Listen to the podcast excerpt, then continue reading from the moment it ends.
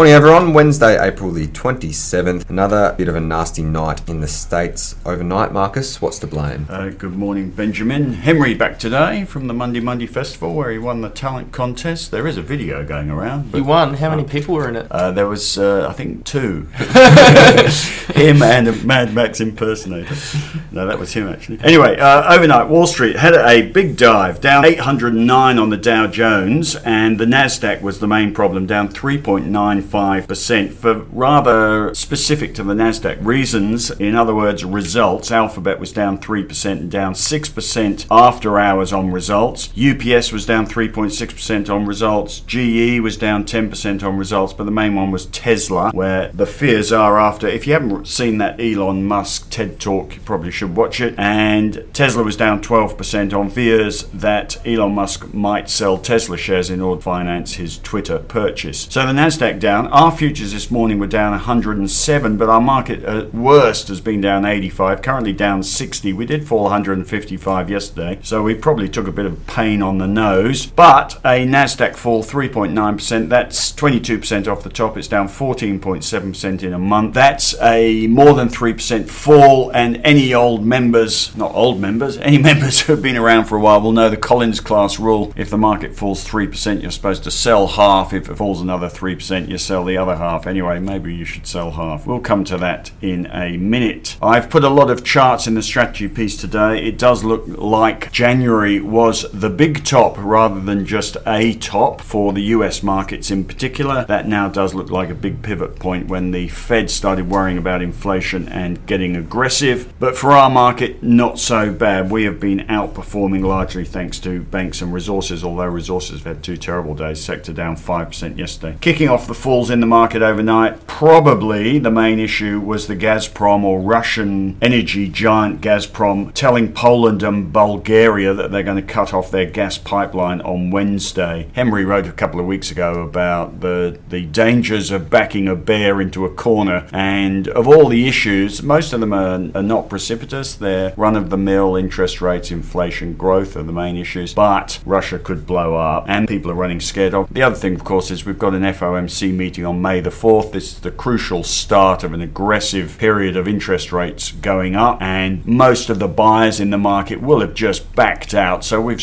we've got no natural buying support at the moment. So the negatives are being exaggerated, and that looks like what happened overnight. Other interesting things overnight is that bond yields actually fell or are falling. So it doesn't seem to be an inflation problem. It's morphing into a growth problem. There was Barclays downgrading their Chinese GDP numbers yesterday, well below consensus. Others will follow. They've apparently had, well, of course, they've had a terrible first quarter, but they're going to have a, a much worse second quarter thanks to COVID. The IMF downgraded global GDP numbers recently, and that seems to be the trend that we're going to see more strategists doing that. We've got the RBA on Tuesday. One strategist has broken ranks and suggested that they will raise interest rates 15 basis points, which will mean the RBA target cash rate goes from 0.1% to 0.25% on Tuesday, if true. But the main point is maybe the RBA are just going to damn the politics and raise rates when they want. I don't think it's too market sensitive. Everyone knows rates are going up. It's just a question of when and whether the RBA is polite with the politics or just moves ahead despite them. FOMC next Wednesday, banks results next week. That's it from me. Okay, thank you, Marcus. Tom, how's that all flowing into our local market? Well, we actually had a better start than expected. SPI futures were pointing to a more than 100%, 100 point, not 100%, 100 point fall at the open. We're down in the range of 50 points. Utilities and tech stocks, the worst performers. Energy, the only sector in positive territory with the oil price up more than 3%. On the corporate front, a lot of production numbers filtering in. You can see the announcements table for the reactions there. City Chic is up on some solid sales numbers. Syrah Resources also doing well on production numbers. Life 360 and Firefinch both down on quarterly trading updates. Firefinch was that stock that short seller J Capital actually went long on. We do have inflation data out at 11:30. No big X dividends today, and the US has home sales data, retail and wholesale inventories, and the goods of trade balance tonight. Thank you, Ben. Very good, thank you, Tom. Leighton, anything of note coming out of the brokers today? Thanks, Ben. I'll keep it nice and short. I've got United Malt Group, that's UMG. They got an upgrade at Credit Suisse and they've lifted their target price there to 462 cents, which implies a 15.5% upside. And the average target price there is 18.7% above the current share price. South 32, that's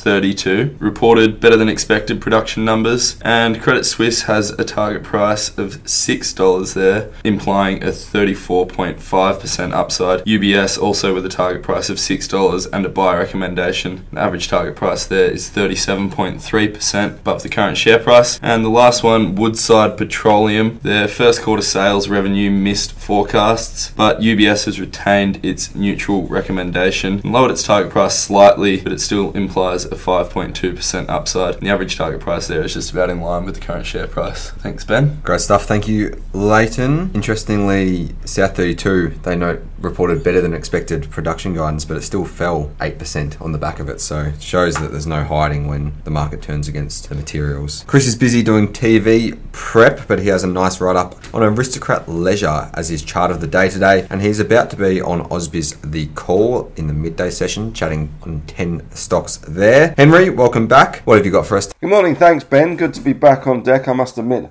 I have brought back COVID with me, so I tested positive on Monday, so feeling a little bit under the weather, so I'll keep it brief this morning. Having been out in the uh, the wilds west of Broken Hill and not having any internet or phone connections, the market certainly has been uh, pretty nasty while I've been away. And it's interesting to come back and see the Aussie dollar at 71.60. We're also seeing uh, the uh, the ASX 200 having fallen two or three hundred points from when I went away. Not such good news. I will be taking things cautiously, I guess, in this market, not trying to time the bounce. Pretty happy to be relatively cashed up before I went away, 40% cash and some BB BOZ, which has helped. And I must admit, when I turned on the computer this morning uh, with my COVID fog and I looked at the full cap portfolio, I expect far worse than it actually is. So uh, that's not too bad, only down 2 or 3%. So it could have been a lot worse considering the market reaction week or so in tech stocks and resource stocks. But certainly not a nice time at the moment, but it's now more a question of looking at how to deploy that cash at some stage and, of course, shaking off the COVID and getting back into the groove, which will take a few days. But apart from that, back over to you guys. Thanks, Henry. And Marcus, back to you. What have you got for us in strategy? Well, it's worth reading the strategy piece today. It is a comprehensive piece. I'm not going to run through everything, but I've got a look at the reasons why the market might be falling over, which I've covered a fair number of those this morning already. I've also got a host of charts, which again make the point that whilst our market has failed for the third time at 7600, the last correction, which was at the beginning of this year when the Fed got aggressive interest rates was 11%. We were already down 5% in three or four days here. So I don't think we've got a precipitous moment here. Most of the issues are slow burn unless Russia blows up. But I think in the short term, you have to recognize the trend is down, so you don't buy into it. And the markets fall fast, rise slowly, so there's no rush to buy. If you are in doubt, which doubtless you are this morning, if you are in doubt, there is this rhyming cliche, which is no more true just because it rhymes times if in doubt, get out. But if you are concerned about what to do, no one would blame you for cashing up a bit at the moment. And in a falling market, stocks to worry about growth stocks, smaller stocks, high beta stocks, cyclical stocks, consumer stocks. Don't bother with buying defensive stocks. For individual investors, cash is king. If you're reading articles about buying defensive stocks, then those are for the fund managers who are concerned about relative performance. I've also put in a list of RSI sell signals this morning from our morning scans some interesting ones in there. BHP, NAB, Fortescue, Mineral Resources, the Commodities, CRB Commodities Index, ASX 20, the ASX 50 predictable stuff. Longer term, though, for investors, these are short term sentiment swings and they will reverse. Interest rates will peak, inflation fears will fade, China will get over COVID, the Russian war will end, just not today. So it's ugly today, but I don't think there's a reason for investors to fear a significantly precipitous moment. But having said that, in the short term. There's still time for Australian, active Australian investors to do some selling in the hope of getting them down, getting them back lower down, resources in particular. Banks, I think I'd probably leave alone anyone who's chasing income. The banks are pregnant with their dividends coming up in the next couple of weeks, so probably okay to hold on to them. They actually do reasonably well in the short term on a rising interest rate theme anyway. And just bear in mind at some point this inflation and interest rate peak will happen, maybe after the FOMC meeting. People are so fearful of it that in fact it could end up being a moment of relief, but clearly no one's prepared to believe that until after it's out of the way. So May the 4th, next week, is a fairly pivotal moment for the market. Sentiment could change on a number of issues there. So the summary is still time to sell to buy back for active investors, but not sure long term investors should really concern themselves too much. I hate saying that, it sounds like a motherhood financial planner broker comment that uh, their job is to keep you comfortable and keep you in the market. They didn't spend ages lunching you just so that they, they could get you in to get you out on one bad day. But that is the sort of thing a broker financial planner would say. It's okay long term, uh, but I think it will be okay long term. And there you go. Very good. Thank you, Marcus. We'll finish with our question of the day, as always, and it is simply Are you seeing the impacts of inflation in your day to day life? Tom? Yeah, absolutely,